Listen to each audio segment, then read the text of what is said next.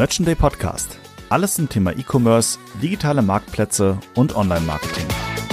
Mein Name ist Ronny Marx, ich bin Veranstalter von Merchant Day, bin auch Gründer der Amazon-Agentur Into Markets. Ihr seht mich auf der Bühne vom Merchant Day in der Regel auf der Mainstage, wenn ich dort moderiere. Ansonsten halte ich auch eigene Vorträge auf anderen Veranstaltungen und ich leite euch ein bisschen durch den Podcast, beziehungsweise ich leite das Ganze ein bisschen ein zum Thema, äh, mit dem wir denn eigentlich gerade sprechen, beziehungsweise was ihr als nächstes hören werdet.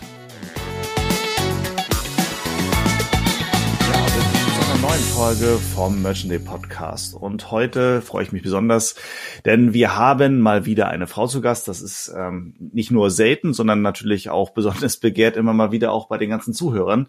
Äh, wir haben immer mal wieder auch die ähm, Anfrage bekommen, beziehungsweise ich persönlich, äh, wie wäre es denn mal mit mehr Frauen im Podcast? Und wir haben Jennifer Roch zu Gast gehabt und wir haben heute sie Susanne Gillner zu Gast. Susanne ist Chefredakteurin bei der Internet World und hat natürlich dann, hoffe ich mal, wahrscheinlich sogar noch viel mehr als ich, den Durchblick und den Überblick, was im Digitalmarketing alles so passiert. Und äh, da freue ich mich heute ganz besonders, dass wir mal darüber ein bisschen sprechen können. Susanne, willkommen und schön, dass du Zeit hast. Hallo Ronny, vielen Dank für die Einladung. Ich freue mich sehr dabei zu sein und ja, die Frauenquote zu erfüllen quasi. genau, die Frauen sozusagen immer mal wieder auch in den Fokus zurück. Macht Spaß. Insofern, ich denke, da kann äh, beide Seiten ganz gut beitragen. Absolut. Ähm, wie schon kurz an, wie schon kurz äh, erwähnt, du bist Chefredakteurin mit der Internet World. Wie kommt man dazu? Du, am Ende ist es eine Mischung aus Glück und Verstand, würde ich sagen. Also ich bin ein klassisches Eigengewächs der Ebene Media Group, so heißt ja der Verlag, zu dem die Internet World gehört. Und ich habe da, bin da jetzt zum achten Jahr inzwischen schon da und habe da volontiert, Print- und Online-Redaktion durchlaufen, war dann Leitung Online-Redaktion und bin jetzt seit Anfang diesen Jahres Mitglied der Chefredaktion. Zusammen mit meinem Kollegen mache ich das. Mein Schwerpunkt ist ein bisschen bei Online, der Schwerpunkt meines Kollegen auf Print und so ergänzen wir uns, glaube ich, ganz gut. Und ja, du, ich denke, das ist einfach eine Mischung. Wie gesagt, natürlich gehört auch immer ein bisschen Glück dazu, zur richtigen Zeit am richtigen Ort. Aber ich denke, ich habe mich da über die Jahre auch bewiesen und es macht Spaß. Und insofern hoffe ich, dass ich da an der richtigen Stelle bin und auch noch ein paar Jahre bleiben kann. Ja, ich denke mal, also Internet World ist ja ein Begriff, ne? Ähm, ist ja schon ein Begriff und eine Instanz mehr oder weniger. Ich selbst habe tatsächlich auch immer mal wieder Berührungspunkte zu Internet World, ähm, zu, zu eurer Veranstaltung, die ja leider dieses Jahr auch ausfallen musste. Ja. Ähm, ansonsten Genau, ja, leider, leider. Ich weiß nicht, äh, das ist ja auf nächstes Jahr verschoben worden. Ich glaube, im März mittlerweile soll es stattfinden, korrekt? Ich weiß gar nicht, wie du Genau, da ja, bist. also das, das Event ja ist ja eine absolute Katastrophe für jeden Beteiligten, sei es Veranstalter, ja. vom Tontechniker über Bühnenbauer, das ist ja, ja Wahnsinn. Und bei uns hatten wir natürlich, wir haben ja diverse Veranstaltungen, aber die wichtigste ist, wie du sagst, die Expo, die hätte im März stattfinden sollen. Und dann kurz davor irgendwie, also es waren schon Aussteller angereist und Bühnenbauer und alles, also und dann kam irgendwie das Veto ja. von der Stadt, zu Recht natürlich auch, aber für uns natürlich eine absolute absolute Katastrophe. Und ja, dann äh, genau, es war dann ein ewiges Hin und Her. Und ähm, jetzt ist es auf den nächsten März verschoben, also nicht verschoben, da findet ja die März genau. immer regulär statt. Und da hoffen wir, dass 2021 die Lage ein bisschen gebessert hat. Und wir haben ähm, sonst diverse Conferences, Webinare, im Herbst auch nochmal was Großes, die Future Commerce Show. Also toi toi, wir hoffen, dass wir das ganze Eventgeschäft so ein bisschen abfangen können, aber es ist natürlich für die gesamte Branche, da muss man nicht drum herum reden, eine Katastrophe, klar. Ja, absolut. Ähm, drücke ich die Daumen, dass es klappt, auch aus, äh, weil ich selber Veranstalter bin und natürlich auch ein bisschen aus Eigennutz, weil wir selber auch mit euch ähm, äh, bei eurer Veranstaltung Aussteller sind. Also hoffen wir natürlich aus verschiedenen Perspektiven, dass das dieses Mal noch klappt. Ähm, aber da sind wir gleich so ein bisschen so dem Thema drin, äh, Aktualität, was so im, im digitalen Markt und auch natürlich jetzt in dem Fall was Eventmarkt passiert. Ähm, du hast, denke ich mal, ja auch durch deine Chefredakteursrolle einen ganz guten, ganz guten Überblick, wie äh, der Markt sich dort entwickelt. Ähm, siehst du da jetzt speziell durch Corona, aber auch vor Corona und generell mal die letzten ein, zwei Jahre betrachtet, gewisse Trends, die sich rausbilden, die sich besonders bei dir so auf dem, auf dem, auf dem Schirm, die du besonders auf dem Schirm hast? Ja, klar. Also natürlich sind wir, ähm, gerade wenn man für online schreibt und arbeitet, ähm, muss man am Puls der Branche irgendwo sein. Es wird natürlich insofern schwierig, als dass die Digitalbranche natürlich inzwischen riesig ist und gefühlt alles und jeden mhm. umfasst. Ähm, was natürlich so Dauertrends sind, sage ich mal, also wir, muss man dann auch dazu sagen, wir bilden ja Marketing ab und E-Commerce. E-Commerce ist es ganz klar, klar natürlich die Kanalverknüpfung, Omnichannel, Multichannel, ähm, Seamless Commerce natürlich da, wo es möglich ist. Handel ohnehin ist für uns das primäre Thema Marketing ein bisschen untergeordneter, aber da sind natürlich Themen wie Voice Marketing für uns im Moment super spannend, künstliche Intelligenz natürlich auch oft gehört, aber bis es soweit mhm. ist, ist ja doch noch ein Weilchen hin auch. Die ganzen Trends zur Personalisierung werden spannend werden, Smart Bidding Optionen natürlich auch, Derzeit beschäftigt uns alle ja die Debatte um die Third-Party-Cookies. Das wird auch noch ein Weilchen andauern. Also Werbung und Datenschutz, ja. das alte Thema. Ja. Genau, also das sind jetzt mal so im Abriss die groben Themen, die uns beschäftigen. Natürlich in der Corona-Krise drehte sich bei uns auch alles um Corona und wie wir Händlern bestmöglich Strategien und Lösungen präsentieren können, sei es in finanzieller Hinsicht, sei es logistisch etc. So langsam können wir auch mal wieder Post-Corona denken zum Glück und, und machen auch viele Themen, die mit Corona jetzt eher sekundär zu tun haben. Aber natürlich ist das Jahr 2020 steht im Fokus des Coronavirus und äh, das betrifft den Handel wie sonstige Branchen auch ganz klar. Ja, das, das glaube ich nicht. Ich meine, du hast jetzt ein wichtiges Thema angesprochen, E-Privacy, und äh, das ist ja das, was so in die Richtung des GDSGVO, E-Privacy-Verordnung, ähm, Datenschutz, Cookies.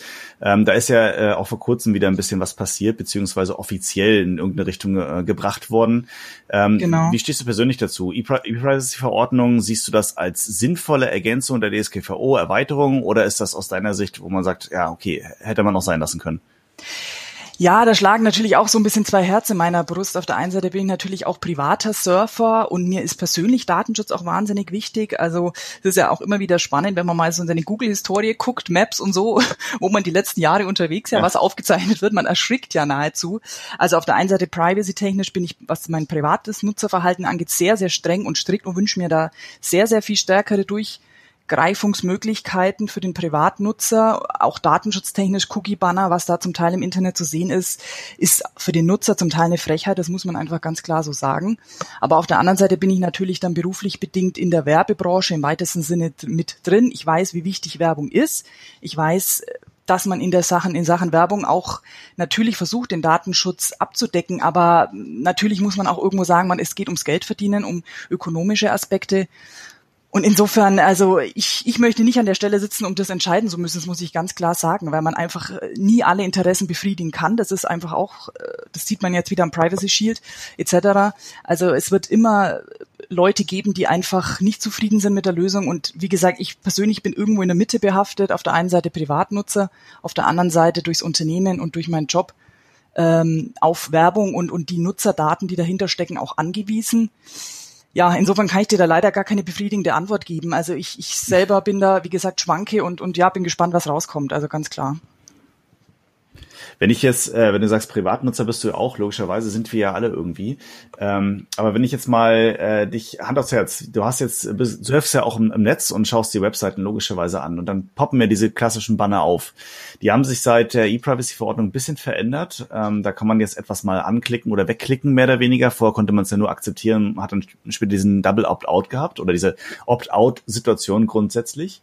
Ähm, jetzt ist es ja eine Opt-in-Option. Ähm, wie oft hast du dir wirklich schon mal durchgelesen, was da passiert, wenn man auf diese äh, Banner-Hinweise klickt, die ja da auch stattfinden müssen?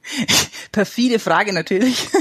Aber die Antwort ist natürlich ganz klar, du, das kann ich dir, kann ich dir an einer Hand abzählen. Und wenn, dann ist es, hat es mit beruflichen Kontext natürlich zu tun gehabt. Also privat okay. ähm, seltenst. Ähm, man ist da natürlich auch ein bisschen naiv unterwegs und, und hat auch vielleicht dann gar nicht die Zeit und die Muse da, sich das durchzulesen, das ist ganz klar. Mobile nervt mich tatsächlich noch mehr, diese ganzen Cookie-Banner. Da gibt es ja. ja. zum Teil auch leider usability-technisch einige ähm, ja. Fails, um es mal so auszudrücken. Ähm, also insofern, um die Frage zu beantworten, ganz klar, vielleicht ein, zwei, drei Mal privat. Und das ist natürlich damit spielen die Unternehmen ja auch, das muss man ja ganz offen sagen. Ja. Also kein Mensch äh, liest sich den Datenschutz, die Datenschutzerklärung von Anfang bis Ende durch. Das ist einfach nicht machbar aus verschiedenen Gründen. Und da bewegen wir uns natürlich in der Grauzone, wo man sagt, bis wie weit kann man mit der Naivität der Nutzer spielen, ab wann ist es legitim, ab wann ja. nicht mehr. Also ganz schwieriges Thema. Ist es definitiv. Äh, meine persönliche Frage, hast du eine Smartwatch? Äh, ich, ja, ich hatte eine, sagen wir es so. Also aktuell nutze ich keine, aber ich hatte okay. schon welche, ja. Weil interessanterweise habe ich mich gerade mit einem Kollegen darüber unterhalten, der hat sich eine Smartwatch gekauft oder seine Frau ähm, und mal ein bisschen genauer geschaut, was da an Daten übermittelt wird, beziehungsweise was man dort eigentlich einem zustimmt, dass man nur einen Schrittzähler und ein Pulsmesser an der Hand hat. Ähm, und das ist äh, aus, aus meiner Sicht war das fast schockierend. Ich habe seit Jahren Smartwatches ähm, und habe da nie genau hingeguckt. Ich bin jetzt auch nicht der, der super Verfechter von Datenschutz und so weiter, aber ähm, das war schon eine, schon eine krasse Nummer, wenn man überlegt, was da mal eben so akzeptiert wird, aber wo viele Leute sich dann halt, ne, also um Gottes Willen, ich bin Gläsernutzer, weil, weil Google Analytics weiß, dass ich äh, drei Minuten 53 auf der Internet World Seite war. Ja, ja. Ah, das ist, äh, hältst es nicht auf für so ein bisschen scheinheilig? Also mir kommt es persönlich so vor. Ja, was heißt scheinheilig? Es ist natürlich das ist ja, das Lustige ist ja irgendwo, ich meine, Datenschutz ist ja nicht ein reines Online-Problem. Also muss man ja auch mal ganz klar mhm. sagen. Du hast ja eben im Stationär, nenne ich es mal jetzt mal, im Offline hast du ja das Problem genauso und da kümmert's gefühlt weniger Leute. Also wenn du in Reisebüros ja. bist, bei Ärzten, da wird blind alles unterschrieben, das soll jetzt gar kein Vorwurf oder so sein. Aber im Online-Bereich wird man halt zunehmend kritischer und hinterfragt alles. Und äh, ja, also Smartwatches, ich, man darf da überhaupt nicht drüber nachdenken, was gesammelt wird. Google, Facebook, die ganzen Konzerne. Also ich glaube, es wird einem schlecht, wenn man danach guckt über seinen Browserverlauf etc. Ähm, ich, wie gesagt, ich bin tatsächlich habe ich da keine klare Meinung zu, leider, weil ich da wirklich irgendwo zwei Herzen in meiner Brust schlagen habe. Und ähm, ich gehe, mir geht's auch oft so wie dir, dass ich sage, Leute, jetzt mal ruhig Blut. Also irgendwo, ihr wollt äh, irgendwie getrackt werden von oben bis unten und wollt, dass man euren äh, Blutdruck irgendwie in Echtzeit aufs Smartphone bekommt und das kostet halt einfach Daten. Sorry, ja. so ist es halt. Also das ist halt auch der Preis, den man irgendwo zahlen muss, um, um gewisse Dienste in Anspruch zu nehmen. Auf der anderen Seite bin ich natürlich schon auch der Meinung, dass man irgendwo eine Bremse äh, ziehen muss und eben die mhm. Unschuld, nenne ich es jetzt mal, vieler Bürger, die halt einfach auch nicht wissen, was sie da im Internet machen, was so Mobile Services für Daten rauben. Da muss man schon auch ein bisschen Einhalt gebieten. Aber ja, also ich, ich gucke mir das schon lange nicht mehr an, wo ich bei Google Maps war oder wie auch immer, weil sonst müsste ich, glaube ich, aus der Branche aussteigen.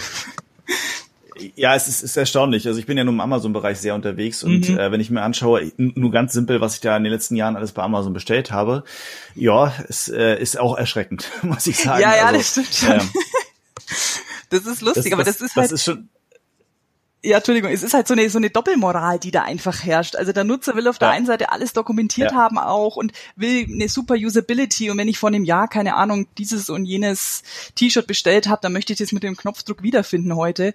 Aber auf der einen Seite dann irgendwie super picky sein in Sachen Daten und so geht's mir aber persönlich auch. Also ich kann da gar niemanden an den Pranger stellen, weil ich genauso bin. Also ich jammer auch oft ja. genug über irgendwie Datenschutz. Das gibt's doch nicht. Was wollen die schon wieder alles wissen? Und dann wieder ein Social Login möglich, wo man sich sagt, geht's noch? Aber dann möchte ich aber auch eine, ich möchte auch personalisierte Werbung haben. Ich möchte auch die Dienste im Internet bekommen, die ich, die ich nur ich brauche und sonst niemand. Und ja, also wie gesagt, das ist so eine Diskrepanz, die man, glaube ich, auch auf lange Zeit noch nicht lösen wird, fürchte ich. Wahrscheinlich nicht. Äh, und jetzt haben wir, hast du ja auch relativ viel über dich als, als privater Nutzer gesprochen. Wenn du jetzt mal, äh, wo du sagst, als privater Nutzer möchtest du deine Daten geschützt haben, das hast du aber auch ein bisschen Einblick gegeben ähm, äh, in die Susanne Gillner als, als professionelle Person im, im Sinne von einer Internet World Chefredakteurin, ähm, wo man sagen würde, okay, da gibt's auch noch eine Unternehmenssicht da drauf. Ähm, jetzt hast du natürlich deine so ein bisschen abgebildet. Wie, wie siehst du es generell, wenn du mal so ein bisschen auf Deutschland schaut, auf die Unternehmen, die da unterwegs sind, die auch im Digitalbereich mal mehr, mal weniger stark was machen? Ähm, gibt es da aus deiner Sicht besonders viel Nachholbereich in bestimmten Bereichen, bestimmten äh, Unternehmenssparten? Oder ist das, wo du sagst, auch es entwickelt sich eigentlich ganz gut? Äh, meinst du jetzt auf das Datenschutzthema oder allgemein bezogen? Datenschutz und Digitalisierung ähm, ähm, hängt ja beides so zusammen, ne? wo ich sage, okay, ja, ja, bin, ja, wenn ich mich, mich digitalisiere, muss ich mich irgendwie mit Datenschutz auseinandersetzen. Eine Website alleine mit Google Analytics habe ich ja schon irgendwie Probleme, in Anführungszeichen. Ja. Ähm, wie, wie, wie nehmen deine, die Unternehmen das aus deiner Sicht wahr? Ist, da, ist, das, ist das ein generelles äh, Hassthema auch für Unternehmen, Datenschutz und Digitalisierung? Also ich glaube, da gibt's auch zwei Lager. Die einen, die sich zu wenig darum kümmern, sei es aus Unwissenheit, sei es aus, ist mir egal, wird schon passen, sei es aus sonstigen Gründen. Und die andere Seite, die das Ganze schon wieder irgendwie äh, zu strikt sieht und da auch jeden Tag mit dem Rechtsanwalt diskutiert. Also ich habe beides gesehen. Ähm, das größte Problem übergreifend ist einfach die Unsicherheit und nach wie vor weiß kein Mensch, wie man es genau umsetzen soll oder man tut so, als ob man es nicht wüsste. Das kann ja auch ein Punkt sein. Ja. Ähm, wir als Unternehmen sind sicherlich da auch nicht perfekt, ganz klar. Also du kannst mir jetzt auch wahrscheinlich fünf Screenshots schicken mit Bannern, wo du denkst, muss der sein? Keine Ahnung. Aber wir versuchen da auch eine, nee, das kann man ja offen sagen. Also ich habe bislang noch keine Website im Internet gesehen, die perfekt ist. Und äh, wir versuchen natürlich, wir halten uns selbstverständlich an die, an die Datenschutzrichtlinien, an die Regularien, haben mit Anwälten und Datenschutzbeauftragten gesprochen. Ich hoffe, soweit, ich bin jetzt auch kein Techniker oder kein Jurist, dass wir da safe sind, aber wie gesagt, wenn man mit Unternehmen spricht, kriegt man eigentlich vor allem die Unsicherheit mit, die da überall herrscht. Und ähm, ja. natürlich jetzt mit den ganzen Urteilen, die kamen, E-Privacy, was ansteht. Also es wird ja nicht einfacher und man, man verwirrt sich da oder man verirrt sich da in so einem Dschungel. in dem gefühlt auch nicht mal Rechtsanwälte alles wissen. Das ist ja auch das Interessante. Also viele sagen dir ja auch dann irgendwo, mach's erstmal so, das scheint safe zu sein, aber was morgen ist, weiß ich nicht. Also ähm, ja. insofern, wie gesagt, ich glaube, da gibt's auch beide Lager. Und äh, Nachholbedarf sehe ich halt insofern, als dass man sagt, man muss halt, glaube ich, für sich eine Policy finden, die die abgeklärt ist, die passt. Und man sollte da vielleicht auch nicht zwangsläufig immer auf Wettbewerber schauen. Das sehe ich halt auch oft. Also zu sagen, nur es der andere so macht, heißt es das nicht, dass ich es auch so machen muss. Und man selber sollte da mit seinen, mit seinen Regularien äh, konform sein und ähm, ja. Und ansonsten Digitalisierung, ja, das ist natürlich ein weites Feld. Also was mir so ein bisschen auffällt im Zuge der Corona-Krise ist halt so auch die äh, Thema USP, Haltung, Unternehmensprofil. Also da sehe ich ganz viele mhm. Defizite gerade, dass die Unternehmen dabei sind, sich selber neu zu definieren oder denken, sie müssten sich neu definieren. Das ist ja auch eine spannende Frage. Viele haben Klar. kein USP, wenn man nachfragt. Das ist auch spannend. Oder versuchen, ein krampfhaft einen zu finden. Ähm, und ja, es ist leider so, und das sieht man halt auch in diversen Insolvenzen, die ja auch noch anstehen werden ab Herbst, wer eben einen hat, mit mhm. dem er gut verkaufen kann und wer eben nicht. Und ähm, da sehe ich gerade viel Nachholbedarf zu sagen, äh, Firmen müssen sich einfach die Frage stellen, wer sind sie, wer wollen sie sein und wie kann man das den Konsumenten vermitteln? Und äh, da spielt Marketing natürlich wieder eine große Rolle. Ja, absolut. Äh, du sprichst ein sehr, sehr gutes Thema an, weil mir brennt das natürlich auch Unternehmen äh, unter den Nägeln, ähm, wie sich Unternehmen auch zu Zeiten der Corona-Krise jetzt natürlich zwangsläufig digitalisieren müssen.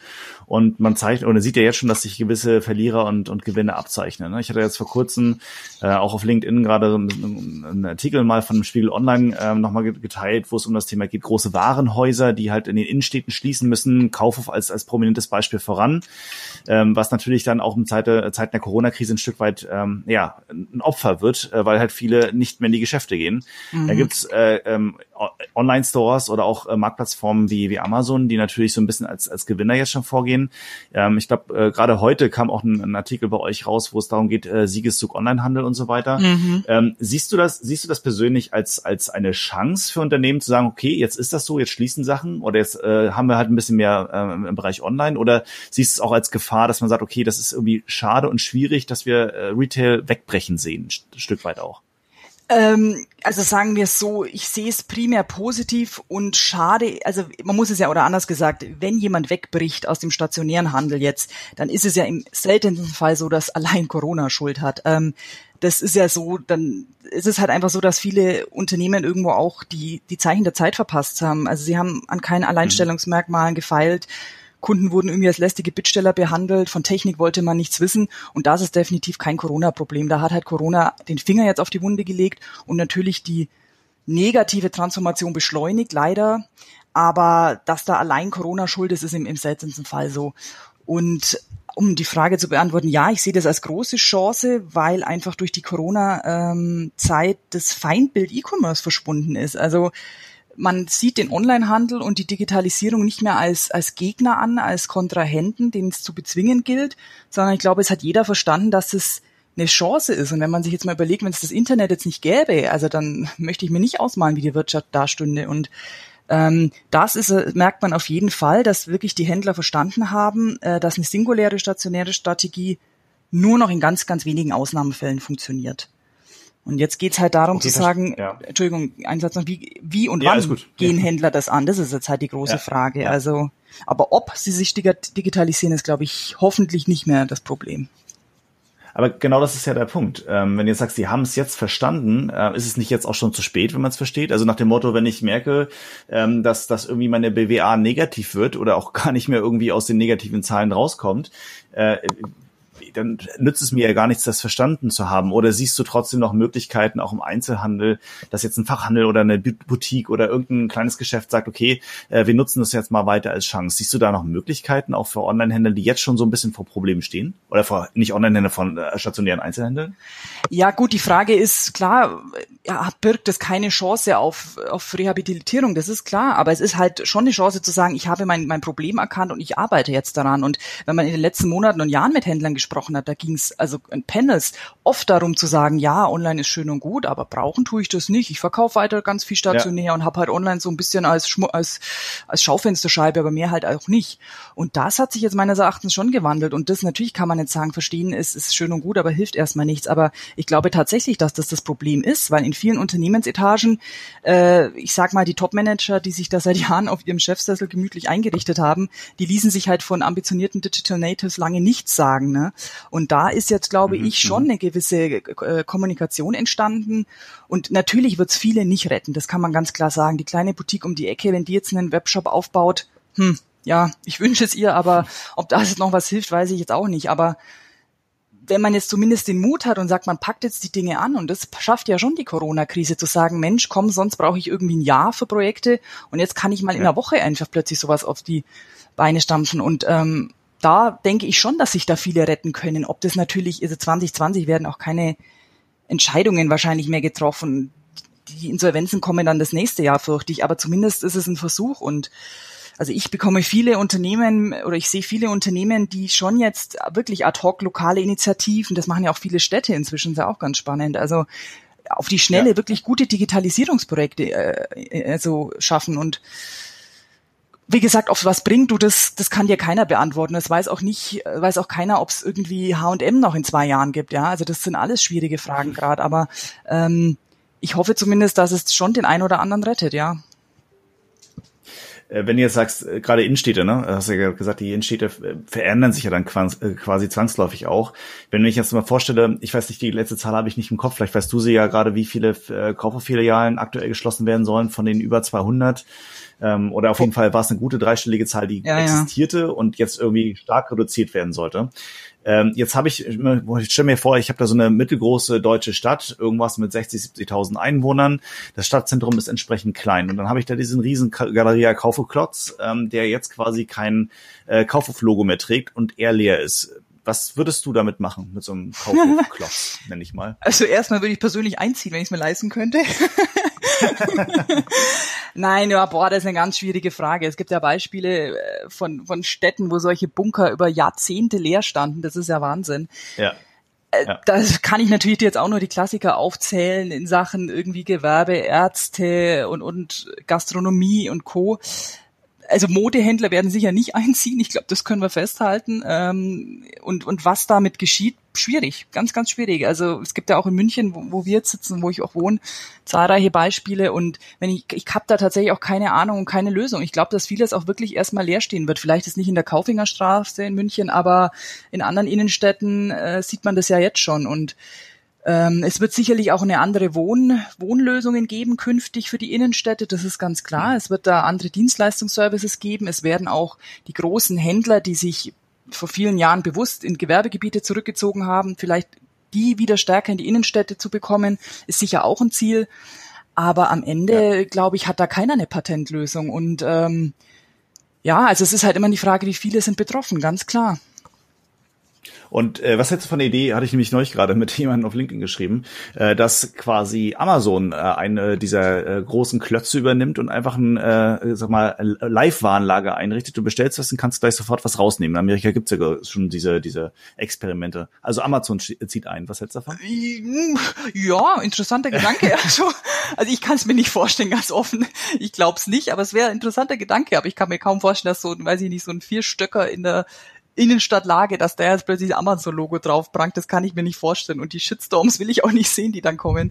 ähm, also ich fände es praktisch, ich würde durchaus hingehen, denke ich, aber äh, wie gesagt, das glaube ich ist eher eine, eine sehr weite Utopielösung. Und äh, ob Deutschland da auch so im Fokus steht, dass das Thema angeht bei Amazon, weiß ich auch nicht. Also Jein, sage ich jetzt mal. Jein. Jein. Ein, ein äh, entschlossenes Jein. Richtig. Sehr gut. Okay, aber wenn wir jetzt schon mal über das Thema Amazon sprechen und du hast eben auch schon so ein bisschen Online-Händler und ähm, Retailer angesprochen, also die Fachhändler, die unterwegs sind. Jetzt hast du eine gewisse Historie, du hast äh, einen guten Überblick über den, äh, was man als als Unternehmen machen sollte oder zumindest in welche Richtung auch andere Unternehmen unterwegs sind. Jetzt komme ich zu dir und ähm, äh, sage Susanne, ich, ich habe irgendwie vor, um was zu öffnen. Ich habe hier so eine, so eine kleine Ladengeschäftsidee, aber wegen Corona funktioniert das nicht so richtig. Was soll ich denn jetzt tun? Soll ich zuerst eine Website aufbauen? Soll ich irgendwie erst eine Facebook-Seite einrichten? Äh, muss ich mich zwangsläufig mit Amazon und mit eBay auseinandersetzen. Ich bin so ein bisschen lost. Wie, wie, was, was, was würdest du mir als Susanne Gillner jetzt direkt empfehlen aus deiner, aus deiner ähm, Erfahrungssicht sozusagen? Gottes Willen, du, jetzt kurz kommen die Agenturfragen. Nein, ähm, am Ende ist die Antwort wäre, alles gleichzeitig zu machen, ganz klar. Aber es ist natürlich, die Frage lässt sich überhaupt nicht so beantworten, weil es natürlich vom Produkt abhängig ja. ist, von der Branche. Es gibt Produkte und, und Waren, da würde ich sagen, sofort auf Amazon, ja. Also das kann laufen wie blöde. Und es gibt natürlich auch Waren, wo man sagt, ich sage jetzt mal, das klassische Handarbeit, Etsy-like Style, da ist Amazon vielleicht auch nicht unbedingt die, das Mittel der Wahl und da kann ein schöner Online-Shop, auf den man gut Traffic bekommt über Social Network, über Social Networks äh, und über Social Selling und Co. Social Commerce gibt's ja inzwischen, ist ja fast eigentlich das Mittel der Wahl für viele. Ja. Also da kann man super auch, auch äh, gut wirtschaften. Wie gesagt, und dann gibt's natürlich Waren und Produkte, wo man sagt, da lohnt sich ein eigener Online-Shop heute vielleicht auch überhaupt nicht mehr. Da ist, ist ein Marktplatz immer richtig. Also insofern Insofern, ähm, ich möchte da nicht vor der Frage stehen, weil ich glaube, dass es ja, das ist natürlich eine, eine wegweisende Strategie, die, die auch alles zunichte machen kann. Und diese Abhängigkeit, die du halt bei Amazon hast, wäre für mich erstmal ein Negativfaktor, aber es ist halt mhm. natürlich, äh, wenn eine gute Koexistenz möglich ist, muss das auch nicht schlecht sein. Also ich glaube, was ich auf jeden Fall raten würde, ist äh, Social Commerce. Das ist, glaube ich, heutzutage je nach Produkt ist das das Mittel der Wahl und je nach Zielgruppe natürlich auch ganz klar. Aber ähm, so ein Shop auf Instagram oder was, das ist keine Kunst mehr und da also gerade Instagram läuft ja derzeit wie blöde. Ich glaube, da kann man einiges abgreifen. Ob man noch auf Facebook setzen sollte, okay. ist die andere Frage. Aber also das, das wäre sicherlich. Aber am Ende ist es ein hybrides Modell, glaube ich, was jeder fahren muss heute. Ja, interessant, weil du jetzt sagst, Facebook, ähm, weißt du nicht, ob das, ob das noch so der, der Zukunftsträger ist. Ähm, die arbeiten natürlich auch stark äh, daran, irgendwie so ein bisschen mit Konzepten, mit neuen Ideen, ähm, so ein bisschen wieder Anschluss zu gewinnen. Ich glaube, Facebook plant ja auch schon länger so Marktplatzgeschichten oder Shopping, Shoppable-Geschichten. Enzer macht das ja schon länger. Ähm, siehst du da wirklich tatsächlich ähm, eine, eine gute auch für, für einen Händler jetzt wirklich einen guten, dauerhaften Absatzmöglichkeit über Instagram, Facebook, ich sag mal, als, als, als Platzhalter für Social Shopping generell? Also ich würde es auch da wieder vom Produkt abhängig machen und es ist natürlich, wird nie ein Main, Main-Absatzkanal sein, das ist auch klar. Aber ich glaube, gerade in Sachen Branding okay. ist, ist Instagram unerlässlich und ich glaube auch, wie gesagt, je nach Zielgruppe kann das, kann das ein super Brenner sein und ähm, ich glaube, heutzutage ist die Strategie auf verschiedene Kanäle zu setzen. Ich glaube, eine Mono-Strategie funktioniert, egal welchen Kanal du nimmst, heute kaum mehr. Und ja. insofern, um die Frage zu beantworten, äh, alleine sicherlich nicht. Natürlich, kein Mensch wird irgendwie da zehn Mitarbeiter über Instagram alleine finanzieren können, auch wenn es diverse Beispiele gibt. Aber ähm, da auf verschiedene gezielt ausgesuchte Kanäle zu setzen, glaube ich, ist, ist dann nie verkehrt. Und also ich bin ein mhm. großer Freund und, und Interessent von Social Shopping und da bin ich sehr, sehr, sehr gespannt, was sich da noch tun wird. Das muss ich so schon sagen. Und machst du dir da jetzt nicht auch zwangsläufig ein Stück weit Sorgen? Auch die Susanne Gillner als Privatperson, du sagst, der Datenschutz ist dir als private ähm, äh, Person schon wichtig. Wenn ich jetzt mir vorstelle, ich shoppe jetzt über Facebook und Instagram oder wie auch immer, ich meine, da geht es ja auch darum, Daten einzugeben, zu speichern. Es wird auch mit meinen Daten was gemacht. Ähm, das, äh, gerade diese Unternehmen sitzen ja nicht zwangsläufig in Deutschland oder liegen logischerweise dann auch nicht diesen äh, den Regularien, die wir hier vorliegen haben.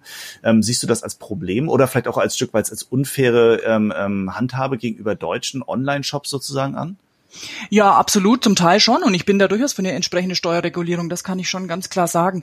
Was mein privates, ja, also ich bin sehr datenschutzbedacht, aber ich bin auch nicht naiv und ich weiß, wer im Internet unterwegs ist und wer Facebook mhm. Co. nutzen möchte, gibt Daten her. Das ist nun mal einfach der Preis. Das ist die Währung. Punkt. Und wenn ich sage, ich möchte das nicht, das ist auch legitim, aber dann darf ich die Services einfach nicht nutzen. Das ist ganz einfach. Und ähm, das ist, wie wenn ich mich ins Telefonbuch eintragen lasse mit meiner Telefonnummer, da muss ich auch damit rechnen, dass mich jemand anruft. Und ähm, genauso ist es da halt auch. Und ich bin dann schon irgendwann so, dass ich sage, okay, Bewusstsein ist wichtig und man muss gucken, aber wie gesagt, es ist einfach eine Währung, mit der man auch schlichtweg bezahlt und mit der man ja auch entsprechende Benefits bekommt. So ist es ja nun nicht. Und ähm, ja. was das jetzt angeht, also da würde ich mir dann auch äh, weniger Sorgen machen, aber ja, wir, wir kommen wieder auf das Anfangsdilemma zu sprechen. Also ich bin täglich auch in diesem, in dieser Diskrepanz zwischen was ist okay und was ist einfach nicht okay. Und ich bin täglich auch am überlegen, nutzt du den Social Login oder gerade in Online-Shops, nutzt du den Social Login, legst du ein Extra-Konto an? Das sind tägliche Fragen, die man gestellt bekommt und da muss man sich mit beschäftigen. Und ich versuche so wenig wie möglich Daten herzugeben. Ähm, ich finde es halt ein bisschen lustiger, so ein bisschen die Debatte, ist jetzt ein anderes Thema, aber so die Debatte mit der Corona-App, wo sich viele aufregen, Sachen Datenschutz und dann halt aber gleichzeitig irgendwie äh, Facebook und Co. ihr Mittagessen posten. Das ist halt, ja. äh, finde ich, ein spannend, es ist ja eigentlich gar nicht so lustig, was ein spannendes Phänomen ist, finde ich. Das merkt man ja aber ganz deutlich, dass der Durchschnittsbürger und zu dem zähle ich mich auch tatsächlich, das Thema Datenschutz dann einfach nicht verstanden hat. Das ist einfach so. Ja. Und ähm, ja. da sieht man, dass das eigentliche Problem gar nicht die Facebooks und Googles dieser Welt sind, sondern das Problem ist die Aufklärung. Und ähm, es ist völlig legitim, was Google und Facebook machen zum Teil, aber es fehlt einfach grundsätzlich im Internet, das betrifft das ganze Internet, es fehlt die Aufklärung. Und das sieht man eben, wie gesagt, an der Corona-Debatte derzeit ganz, ganz äh, aktuell und sehr spannend, finde ich das. Also ja. Absolut, absolut. Äh, das ist, ein, glaube ich, ein ganz, ganz scheiner Punkt. Aufklärung, ja, aber auch nicht nur für Privatpersonen, sondern auch genauso für Unternehmer. Ne? Also ähm, du hast es ja vorhin kurz ein bisschen angerissen, Top-Management, die sitzen dann da und sagen, die Digital Natives ähm, ein bisschen, immer ein bisschen belächelt, mhm. ähm, äh, nach dem Motto, wir als gestandenes Unternehmen, äh, AK, Galeria, Kaufhof und so weiter, was willst du mir eigentlich erzählen, kleiner Pimpf? Geh mal woanders spielen. So, und jetzt stehen genau diese Leute da und sagen, ja, scheiße. ja, richtig, weniger. klar. Das heißt, Auf, Aufklärung müsste ja und sollte ja eigentlich auch aus politischer Ebene für Unternehmer gemacht werden oder, oder nicht aus politischer Ebene, aber wo auch immer sie herkommen soll. Ähm, da sind sicherlich auch solche ähm, Portale, wie ihr sie betreibt, ähm, also auch um, um Content ein Stück weit nach vorne zu bringen. Ähm, ihr haut ja wahrscheinlich jeden Tag mehrere unterschiedliche Artikel zu dem Thema raus, ganz, ganz wichtig. Aber siehst du nicht auch da ein Stück weit die Politik in der Pflicht, hier ähm, zu intervenieren oder zumindest Dinge zu fördern? Ja, absolut, ganz klar. Also es ist ja nach wie vor so, dass jede jegliches Amt in der Politik, das in irgendeiner Weise mit dem ich nenne es jetzt mal Digital, Digitalministerium zu tun hat, immer noch belächelt wird. Das ist ja ganz interessant auch. Also es nimmt ja keiner ernst. Okay. Also ähm, oder habe ich oft das Gefühl, dass man sagt, ja, ist ja schön, dass es jetzt hier irgendwie Digitalministerin oder sonst wen gibt, aber ähm, was was dann draußen in der Praxis damit passiert, ist den wenigsten klar und ähm, natürlich hat man jetzt auch andere Sorgen, muss man ja auch dazu sagen. Aber wobei die auch mit einhergehen. Insofern, aber sogar Digitalisierung der Schulen und so. Also da merkt man, es ist ja ein Wahnsinn, was da zum Teil abgeht. Und äh, das Thema ja. Digitalisierung, man lacht immer über Angela Merkel und ihr Neuland, aber tatsächlich in vielen Bereichen ist es einfach so. Und wir in der Branche reden da natürlich immer recht arrogant, weil wir halt viel, nach seit vielen Jahren das Thema begleiten und entsprechend Ahnung haben auch. Aber so im Durchschnitt, wenn ich viele Freunde und Bekannte angucke, äh, da ist vieles einfach nicht bekannt. Und ja, also absolut. um absolut Politik ist in der Pflicht, aber nicht nur Politik. Das muss auch unternehmensintern. Es muss unternehmensintern Schulungen geben. Es ist auch auf Top-Management-Ebene. Nur weil ich einen entsprechenden Titel habe, heißt es das nicht, dass ich zwangsweise in allem äh, die Ahnung habe und ähm, oder einfach so tief drinstecke, sagen wir so. Der ist es natürlich dann auch eher eine strategische Rolle als eine operative und also insofern in allen Ebenen muss es Aufklärungen geben, ganz klar. Absolut. Ich meine, das ist genau das, was, äh, was ja letztendlich auch ein bisschen ein Stück weit das gefehlt hat die letzten Jahre, dass man eben auch ein bisschen typisch deutsch so viel an Sachen festgehalten hat, die funktionieren. Diese typische German Angst, ne, bloß mhm. nicht zu viel bewegen. Beamten Mikado, wer sich zuerst bewegt, hat verloren. Diese ganzen Geschichten, die fallen uns jetzt merkbar so ein bisschen auf die Füße. Erstaunlich finde ich aber auf der anderen Seite wieder, da bin ich mal gespannt auf deine Meinung, ähm, wie gut es teilweise auch klappt. Also ich selber bin ja nun auch äh, als, als Unternehmer unterwegs, habe 20 Mitarbeiter knapp ähm, und war auch der äh, den Home Homeoffice-Geschichten sehr, sage ich mal, etwas äh, ja reserviert äh, gegenüber. Aha. Mittlerweile sehe ich aber, dass es extrem. Jetzt kommt raus. Ja, ich gebe das zu. Ich, ich gebe das gerne zu. Wie alt bist du nochmal, äh, Ronny? Ja, du, da reden wir nicht drüber. Irgendwas zwischen 30 und 100. Okay. Nein, ich bin tatsächlich, ich bin tatsächlich 37 Jahre alt und ich ähm, habe auch so ein bisschen Oldschool. Ähm, äh, da hat man da gedacht, so, nee, das funktioniert nicht. Ich möchte die Leute vor Ort haben. Ich glaube nicht, dass die zu Hause richtig arbeiten. Ich bin ehrlich, ähm, ich hatte da auch so ein bisschen meine Bedenken. Auch das hat aber geklappt. Mhm. Und ich sehe, dass es irgendwie zwangsläufig bei vielen Unternehmen klappt. Zeichnet sich das bei dir dieses Bild auch ab? Oder ist es immer noch so, dass du merkst, na, so richtig ganz angekommen ist das Thema Homeoffice und Digitalisierung auch da, diese Arbeitsplätze noch nicht so wirklich? Doch, also das muss ich schon auch sagen. Da kenne ich viele Unternehmen uns eingeschlossen. Wir waren auch in Teilen skeptisch oder einfach haben das Modell so nicht etabliert gehabt, nicht in der in der Gänze. Und dann muss das alles mhm. sehr schnell gehen und es hat unfassbar gut funktioniert. Das muss man mal wirklich sagen. Also gewissermaßen von, heu, von einem Tag auf dem anderen alles remote, alle Technik rüber geschafft, ja, genau. alle Gerätschaften auch. Viele hatten keine Laptops zum Beispiel einfach auch weil es bislang nicht nötig war, alles sofort bekommen. Also es hat super funktioniert und da muss ich wirklich mal sagen, und das habe ich von vielen Unternehmen gehört, ähm, und mhm. da muss ich echt sagen, das sieht man halt wieder, wenn es brennt, dann funktioniert's auch. Also das ist das Gleiche, warum sind ja. plötzlich so viele innovative Handelsmodelle entstanden. Sonst hat man jahrelang über die Einführung von Click und Collect diskutiert und plötzlich war in einer Woche gefühlt irgendwie ein neuer Online-Shop online. Ähm, also das hat wunderbar funktioniert bei uns, wie auch bei anderen, glaube ich. Und ähm, ich glaube, dass ja, also ich sage, ich kenne Firmen, die gesagt haben, für sie hat sich das Homeoffice-Modell nicht gelohnt, weil einfach die Zeit, die man für also mal schnell zum Schreibtisch des anderen laufen und was fragen, kostet weniger Zeit als jedes Mal ein Videocall. Ähm, so war da die Argumentation. Aber für uns kann ich sagen, hat sich das super gelohnt und wir werden auch ein hybrides Modell zukünftig fahren. Ähm, genau, also es gibt sicher Abteilungen, die müssen eher stationär arbeiten, ganz klar. Aber es gibt viele ja. Abteilungen, die können eigentlich komplett im Homeoffice arbeiten und da werden wir sicher irgendwie eine Lösung finden. Ja, absolut. Und äh, ich meine, wenn wir jetzt mal so ein bisschen auf den Handelsbereich schauen, ähm, gerade E-Commerce macht es ja möglich, ne, dass ich halt äh, meine Mitarbeiter von irgendwo sitzen habe. Mein Online-Shop ist ja auch nicht mehr irgendwo ähm, in, in einer Postadresse zu finden, sondern äh, mehr in einer Webadresse. Demzufolge kann ich natürlich von überall, es gibt ja Leute, die von äh, Bali in ihre, ihre mhm. ähm, Handelsaktivitäten steuern und mit Laptop am Strand das Ganze machen. Äh, manchmal bin ich da so ein bisschen neidisch, aber das, das sage ich nicht laut. ähm, wenn du jetzt mal so auf den Handel guckst, also speziell auf den Online-Handel, E-Commerce, ähm, und mal so einen Forecast machen würdest. Das wäre so mal ähm, dein persönlicher Forecast mit deiner, mit deinem Hintergrund, mit deinem Wissen, was du, was du dir aufgebaut hast die letzten Jahre. Fünf Jahre voraus. Was denkst du, hat sich im Onlinehandel bis dahin getan? Also ich hoffe, dass sich in Sachen Convenience einfach noch einiges tut und auch dann getan haben wird. Also einfach schlichtweg die Verbesserung des Einkaufserlebnisses, nenne ich es jetzt mal. Ähm, mhm. Dass wirklich der Fokus zu 100 Prozent auf dem Konsumenten liegt, äh, Click und Collect, Same Day Delivery, das, das darf in Zukunft einfach kein Thema mehr sein. Das muss Standardrepertoire sein. Und diese, wie ich schon angesprochen habe, die Kanalverknüpfung, also auch das äh, Seamless Commerce, denke ich, hoffe ich, werden wir dann auch erleben können. Da ist Multichannel dann nichts Neues und Tolles mehr, sondern wie gesagt, da geht es in Richtung Seamless Commerce, Voice Commerce, all sowas. Und ähm, ja, also ich spannend wird natürlich auch die Frage sein, wie es mit Monopolisten Amazon weitergeht und inwieweit hier Facebook und Google Marktanteile abgreifen werden. In Sachen Shopping ist Google Shopping ja jetzt schon eine Bedrohung. Der Revierkampf wird sicher weitergehen. Ähm, ich hoffe, dass es auch in Sachen Logistik sich viel tun wird. Also da muss sich auch viel tun, wenn man die Großstädte anschaut, die entsprechenden Lösungen. Ich denke nicht, dass in fünf Jahren Drohnen rumfliegen und uns Pakete bringen, aber ähm, da entsprechend äh, CO2-Problematik, das richtige Retourenmanagement. Ich persönlich bin großer Freund von, von kostenpflichtigen Retouren, das kann ich auch ganz klar sagen. Ich hoffe, dass es in die Richtung auch geht. Also das wären jetzt so meine, meine Hoffnungen, möchte ich es eigentlich eher sagen. Wie gesagt, Convenience und ähm, einfach der Konsument entscheidet, wo er einkauft und nicht andersrum.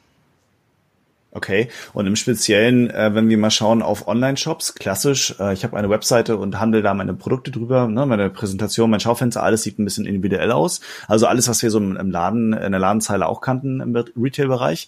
Und oder äh, Marktplätze, ähm, konsolidierte Shops, konsolidierte Plätze, wo Nutzer halt alles aus einer Hand kriegen. Glaubst du, da entwickelt sich was oder bleibt das immer so ein Paralleluniversum, was sich da so äh, nebeneinander entwickeln wird? Ja, ich glaube schon, dass der, der Marktplatztrend, äh, Marktplatzökonomie natürlich anhalten wird, wenn man die Ottos und Zalandos dieser Welt anschaut. Aber das ist natürlich, das lässt sich einfach nicht für jeden Händler umsetzen, solche Modelle. Und im B2B-Bereich glaube ich, dass sich das sehr, sehr, sehr viel mehr tun wird. Da stehen wir aber auch erst am Anfang, was sowas angeht. Also da, ja, da deutlicher Trend, glaube ich, in Richtung Marktplätze. Aber ich glaube tatsächlich schon, dass sich immer beide Stränge parallel nebeneinander halten werden. Aber dass die Verknüpfung natürlich stärker sein wird. Also jemand, der einen Online-Shop betreibt, ist vielleicht auch auf einen Marktplatzstrategie bei einem Partner eingebunden. Aber ich persönlich glaube nach wie vor an das Konzept eines reinen Online-Stores und ich glaube aber auch an Marktplätze. Und ähm, wie gesagt, spannender bei Sachen Thema Marktplätze wäre für mich eher, inwieweit man Amazon Marktanteile abgreifen kann, inwieweit man sich europäische oder deutsche Monopolisten schaffen kann. Gut, da ist jetzt Monopolist vielleicht das falsche Wort, aber sagen wir zumindest äh, gute Konkurrenten oder gute, gute, gute Player einfach, wie es Otto und Zalando ja heute schon sind. Ähm, genau, also insofern parallel, glaube ich, wird sich da schon einiges entwickeln noch ist, ist ein absolut äh, legitimer Gedanke und auch super spannend. Ich würde es mir sogar tatsächlich, auch wenn ich äh, momentan äh, auch aus beruflichen Gründen eher der Amazon-Fanboy bin, äh, würde ich es mir sogar wünschen, dass es eine gewisse Diversifikation hier geben würde. Ähm, aber genau da kommen wir wieder so ein bisschen auf den Uranspann. Da schließt sich der Kreis ja ganz gut, der auf den äh, Ursprung unseres Gesprächs zurück. Ähm, Amazon ist ein Unternehmen, was logischerweise nicht seinen Ursprung in Deutschland hat. Äh, hier werden Themen aus Amerika vorangetrieben. Otto ist ein Unternehmen, was seinen Ursprung hier hat, in Hamburg speziell, sogar in der Stadt, wo ich wohne und wo wir das auch gerade aufzeichnen. Also du in München, ich in Hamburg. Hamburg ähm, und hat natürlich ja ganz andere Regularien. Ähm, und wie kann sich denn ein Auto, unabhängig davon, dass ein deutscher Konzern anders tickt als ein amerikanischer, ähm, aber wie kann sich denn ein deutsches Unternehmen gegenüber einem amerikanischen mit komplett anderen Einschränkungen, beziehungsweise der Amerikaner gar nicht und der Deutsche schon, ähm, überhaupt in die Richtung entwickeln, dass es eine faire Chance gibt? Wie siehst du das? Äh, vielleicht ist die Lösung da, äh, den Vergleich einfach zu stoppen. Also wieso muss Otto mit Amazon in irgendeiner Weise gleichziehen? Otto hat seine USPs und seine Möglichkeiten und seine Produkte und seine seine Zielgruppe und Amazon hat die ihre. Und ähm, es ist kein Ausschluss in dem Sinne. Ich kann auch auf Otto und Amazon ein, äh, einkaufen und muss die beiden nicht als Konkurrenten sehen. Also ich glaube, da muss man ein bisschen aufhören zu sagen, alles gegen Amazon, alles gegen Google, alles gegen Facebook. Ich glaube, die Lösung hier ist eine Koexistenz. Ich muss natürlich schauen, inwieweit kann ich Partnerschaften eingehen, ohne dass es mir schade. Das ist völlig klar. Wenn Traffic abgezogen mhm. wird, wenn irgendwie Produktkopien, äh, keine Ahnung, stattfinden irgendwo, dann ist irgendwann natürlich der Spaß vorbei.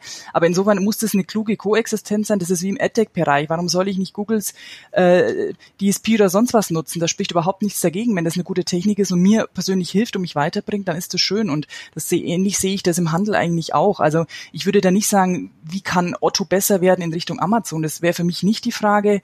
Otto muss für sich gucken, seine Zielsetzungen, seine USPs erreichen und, und schauen, wie sie sich innereuropäisch oder wo auch immer aufstellen wollen. Und Amazon muss das Gleiche vielleicht dann auch irgendwie abroad sozusagen tun. Und ähm, wie gesagt, mich stört dann immer der Vergleich oder wie schaffen wir ein deutsches Amazon? Das ist für mich überhaupt gar nicht die Frage, sondern ähm, eher, wie schaffe ich viele gute Player neben Amazon? Ja, okay. Aber genau das ist ja der Punkt auch ein Stück weit, ne? Wenn du jetzt sagst, als Endkundensicht, ich möchte mir jetzt beispielsweise einen neuen Staubsauger kaufen, den kann ich mir auf Auto oder Amazon kaufen. Ähm, und beide Unternehmen haben natürlich dann schon eine direkte Konkurrenzsituation und der Amerikaner, Amazon beispielsweise, kann sich dann halt ein Stück weit anders aufstellen, weil er eben halt andere Regularien so hat oder nicht hat, wie der Otto hat zum Beispiel.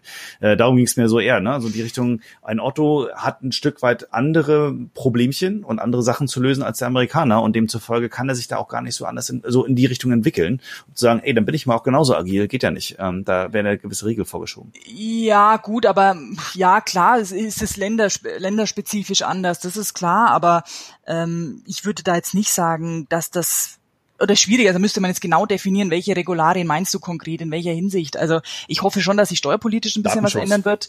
Ja, gut, Datenschutz, okay, das ist natürlich ein Thema.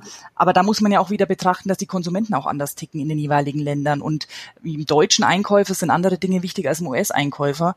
Ähm, ja, schwierige Frage. Also ich kann da jetzt gar keine klare Antwort drauf geben. Ich glaube, also grundsätzlich hoffe ich steuerpolitisch, das muss ich ganz klar sagen, dass sich da in den nächsten Jahren was tun wird und dass auch Irland Stimmt. da irgendwie ein bisschen zur Rechenschaft gezogen wird, beziehungsweise die Player darin. Ähm, aber was jetzt so die Ottos und die Regularien angeht, ja, also auch da würde ich sagen, hilft ein Vergleich so gesehen nicht. Man muss gucken, welche, welche Möglichkeiten mhm. habe ich in meinem Land, was kann ich machen. Natürlich ist das zum Teil unfair und nicht, und nicht fair, wenn man an mit anderen Ländern vergleicht, das ist ganz klar, aber da hilft vielleicht ein Vergleich auch einfach nicht. Ähm, sonst, sonst behindere ich mich ja immer selbst. Ja, das stimmt. Aber ich glaube, äh, da sind wir uns in, insofern einig, ähm, als dass äh, der, der, da haben wir auch schon mal kurz angerissen darüber, die die Politik da auch ähm, äh, Grundlagen schaffen muss für Unternehmen, die hier unterwegs sind, ähm, dass eben Steuergleichheit herrscht. Ne? Dass ja, halt absolut. Äh, Unternehmen sich fair und gleich entwickeln können, ob das nun Amazon ist, ob der kleine Webshop oder ein Otto, das spielt eigentlich fast keine Rolle. Da bin ich äh, bin ich völlig bei dir. Äh, nee, also insofern, ich, ich, ich glaube, ich glaube, da können wir, könnte man, oder ich könnte jetzt sogar gerne mit dir weiter diskutieren an der Stelle, weil ich glaube, da gibt es eine, eine ganze Menge auszutauschen, aber ich glaube, da kann der ein oder andere Zuhörer ja auch dann sein eigenes Urteil sich daraus bilden oder hat es schon gebildet. Ähm, ich glaube, ähm, dennoch ist so ein Vormarsch der Marktplätze kaum aufzuhalten, ähm, wenngleich man natürlich sich auch, ich mir persönlich wünsche, dass es auch ein bisschen diverser noch werden könnte, würde. Aber wir schauen, was es bringt. Ähm, Susanne, es hat wahnsinnig viel Spaß gemacht. Nochmal, ich könnte noch ganz viel tiefer hier mit dir abtauchen. Vielleicht machen wir irgendwann noch mal eine zweite Session zusammen. Immer gerne, ähm, immer gerne, Ronny. Cool. äh, ich glaube, du hast da bringst eine ganze Menge äh, gute Bandbreite an Wissen mit rein und hast natürlich auch einen guten Überblick über die Internetworld. Ähm, insofern äh, vielen Dank schon mal an der Stelle. Aber bevor du jetzt abdampfst, ich mache mit allen ähm, Podcast-Gästen zum Schluss immer noch mal eine kleine Extra-Session, ja. äh, die wir auch nicht vorbereiten, wo ich dir einfach gerne so ein paar Entweder-Oder-Fragen stelle. Okay. Und äh, du mal, genau, ganz spontan und du mal ganz spontan darauf reagierst, äh, wie du das siehst. Alles und, klar. Äh, ohne, ohne viel nachdenken. Okay, ich versuche. Ähm, fangen wir mit der ersten Frage ab. Äh, TikTok oder Snapchat? TikTok. Wow. Äh, Muss ich's erklären? Porsche oder Fahrrad? Nein, musst du nicht, musst du nicht. Okay, sehr Porsche gut. oder Fahrrad? Immer Fahrrad. Also gerade in München immer Fahrrad. Obwohl Porsche auch beliebt ist, oder? Ja, du, aber also noch bin ich nicht so weit, dass ich mit meinem Porsche am Wochenende an Starnberger See fahre. Also das mag irgendwann kommen in Midlife-Crisis-Zeiten, aber noch nicht. Ich hätte fast gesagt, ich wünsche es dir, aber Midlife Crisis natürlich nicht. Den Porsche. Ja, also Porsche wünsche ich mir auch persönlich. Nee, wobei, nee, Porsche weiß ich nicht, aber, aber nee, Fahrrad, immer Fahrrad. Sehr gut. Äh, nächstes Ding, Online shoppen oder Ladenbummel? Ehrlich. Ja, aber da gibt hm, ja beides, das muss ich ganz klar sagen. Also da, da kann ich kein Entweder-Oder setzen, weil beides für mich wichtig okay. ist und es gibt Dinge und Produkte, die kaufe ich nur stationär und manche nur online, genauso wie mit Marken. Also da muss ich leider, kann ich nicht entweder oder sagen. Da muss ich beides nennen. Okay. fair, fair, enough. Äh, weltbekannt oder Underdog? Underdog, oder? Besser unterschätzt als überschätzt, oder? Äh, ich sage ja, Underdog. Interessanterweise. die Susanne Gellner bleibt Underdog. Sehr gut. Ja, Wir sprechen jetzt ja, in fünf oder zehn.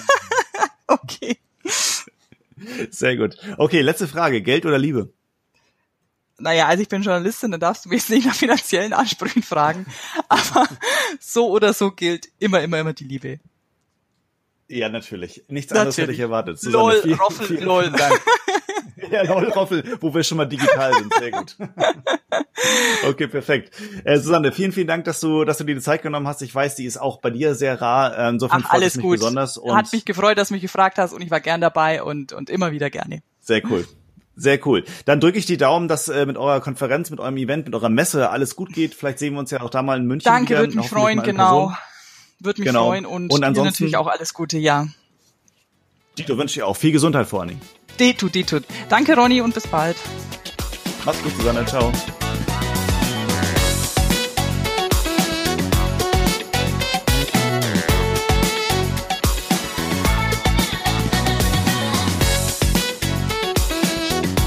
Merchant Day, das E-Commerce-Event, Konferenz, Expo und Networking.